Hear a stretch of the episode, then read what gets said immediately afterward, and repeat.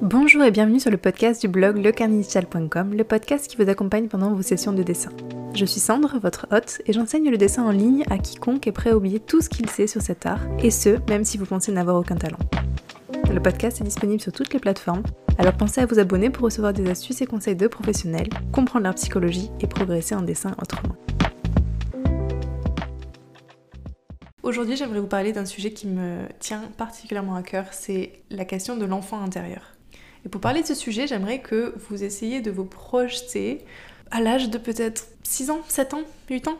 Vous êtes à une table, vos parents vous ont donné des crayons de couleur, des crayons là potentiellement, ou des crayons pas très chers. Vous avez quelques feuilles euh, imprimantes à 4, et vous prenez juste le crayon qui vous parle le plus et vous commencez à dessiner. Vous savez même pas ce que vous allez dessiner. Vous posez pas les questions de est-ce que ça va être proportionné, est-ce que ça veut dire quelque chose, quel cadrage vous allez utiliser. Qu'est-ce que va dire peut-être l'enfant qui est de l'autre côté de la pièce? Non, vous dessinez juste, juste pour le plaisir de dessiner. Parfois c'est abstrait, parfois il y a des choses à raconter, parfois vous vous représentez des membres de votre famille, mais il n'y a aucune anxiété, il n'y a rien, juste le plaisir de poser de la couleur sur une feuille de papier. Du coup, j'aimerais vous poser la question, qu'est-ce qui s'est passé? Qu'est-ce qui s'est passé depuis ces années-là? Pourquoi on se pose tant de questions? Pourquoi on a autant d'anxiété quand on se retrouve face à la feuille blanche alors que quand on avait 7 ans, c'était si facile? Pourquoi quand on devient adulte, il est si compliqué de dessiner? Je pense que c'est lié à deux problèmes. La première, c'est la peur du jugement. Cette peur, elle est partout. Elle vous empêche de faire des trucs. Tout le temps. La peur d'être ridicule ou que quelqu'un vous juge pour ce que vous faites vous empêche de faire ce que vous voulez réellement. Ce que votre enfant intérieur, l'enfant qui est encore en vous, parce que vous l'avez, il est toujours là, a envie de faire. Et le deuxième obstacle, c'est les responsabilités. Quand on devient adulte, on a nos propres responsabilités. Un autre mot pour responsabilité, à mon sens, c'est survie. Quand vous devenez adulte, vous ne pouvez plus compter sur vos parents, vous ne pouvez plus compter sur les personnes qui ont pris soin de vous quand vous étiez plus jeune.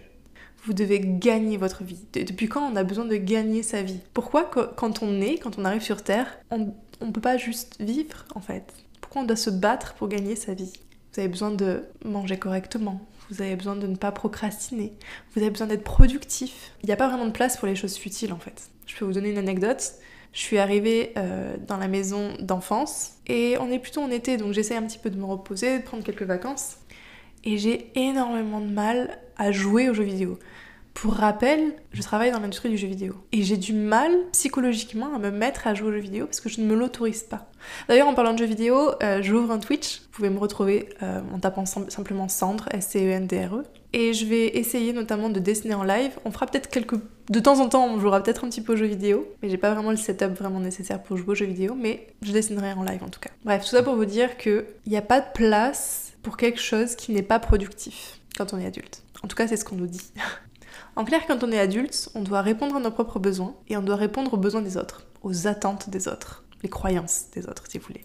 Ceux de la société, de la famille, les amis. Tu dois avoir une bonne situation, un bon métier, tu dois gagner assez d'argent, tu dois être en bonne santé. Alors bien évidemment, je sais que c'est important qu'il ne faut pas fuir nos responsabilités en tant qu'adulte.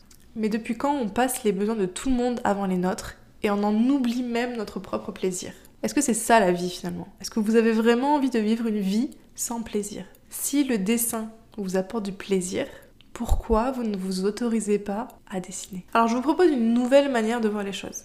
Étape 1, on répond à ses besoins primaires, les besoins de survie classiques. On gagne assez d'argent pour vivre, on gagne assez d'argent pour avoir un toit sur la tête, avoir à manger chaque jour, avoir accès à de l'eau chaude, etc., etc. Ça, on n'y touche pas.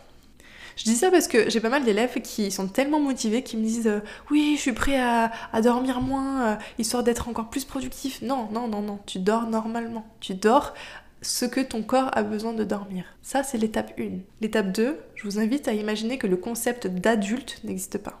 Il y a cette fameuse citation de Picasso qui dit Quand j'étais enfant, je dessinais comme Raphaël, mais il m'a fallu toute une vie pour apprendre à dessiner comme un enfant.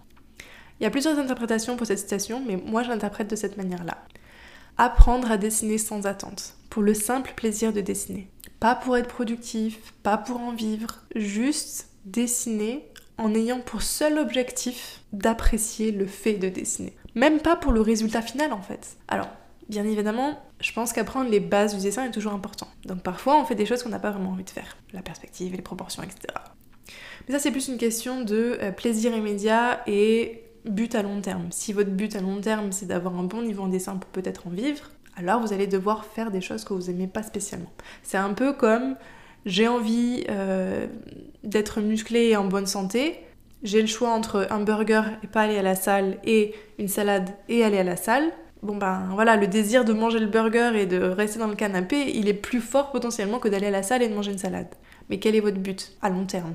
Mais ça, j'en parlerai dans un autre podcast. Donc pensez à vous abonner si c'est pas déjà fait d'ailleurs. Donc les bases sont importantes à mon sens. Surtout si vous voulez progresser, progresser. Évidemment, si vous appréciez le fait de dessiner tout de suite là maintenant et vous avez aucun désir de, progression, vous vous ressentez pas limité par votre niveau en dessin, moi j'ai rien à dire. Hein. Mais ce qu'il faut surtout, c'est le fait de ne pas perdre la notion de plaisir. Le plaisir que vous prenez dans l'activité est le meilleur des moteurs en fait.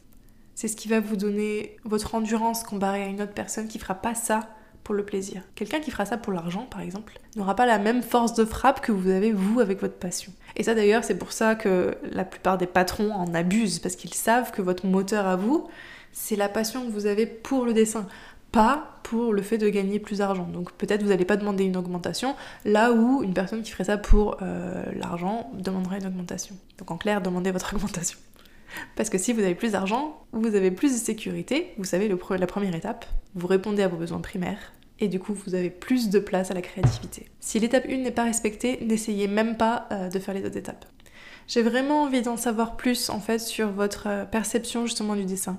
J'ai l'impression que c'est le problème que 90% des gens, euh, ou en tout cas de ma communauté, vivent actuellement.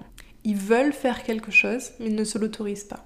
Alors, N'hésitez pas à m'envoyer un DM sur Instagram, histoire qu'on parle du sujet. J'aime bien vous répondre directement en vocal. Et j'en profite aussi pour vous reparler de mon atelier euh, gratuit en 5 jours. C'est un atelier pour justement avoir des bonnes bases en dessin, savoir comment apprendre à apprendre le dessin. J'y donne des conseils tels que celui que vous venez d'entendre à l'instant. Et pour ça, vous avez juste besoin de vous rendre à lecarnetdigital.com slash atelier. S'il vous plaît, s'il vous plaît, s'il vous plaît, écoutez votre enfant intérieur. Si vous vous connectez vraiment à lui, si vous prenez vraiment le temps, 5 minutes juste, d'essayer de vous connecter à votre corps, et de voir ce que vous avez vraiment envie de faire. Est-ce que vous avez vraiment envie de scroller TikTok pendant des heures ou est-ce que vous avez envie de prendre du temps pour vous, comme quand vous étiez enfant à justement juste dessiner pour le plaisir? Pour rappel, le challenge des 30 jours, c'est un exercice de dessin délivré sous la forme d'un podcast par jour pendant 30 jours afin de progresser efficacement quand on a peu de temps. Que vous souhaitiez commencer maintenant ou au début du mois prochain, vous serez en contact avec les autres challengers. À la fin des 30 jours, vous pourrez réserver un bilan directement avec moi afin que je puisse vous faire un retour sur vos dessins, définir vos forces et faiblesses et vous conseiller pour la suite de votre enseignement. Vous pouvez réserver votre place en allant sur lecarnetdigital.com slash challenge ou dans la description de ce podcast.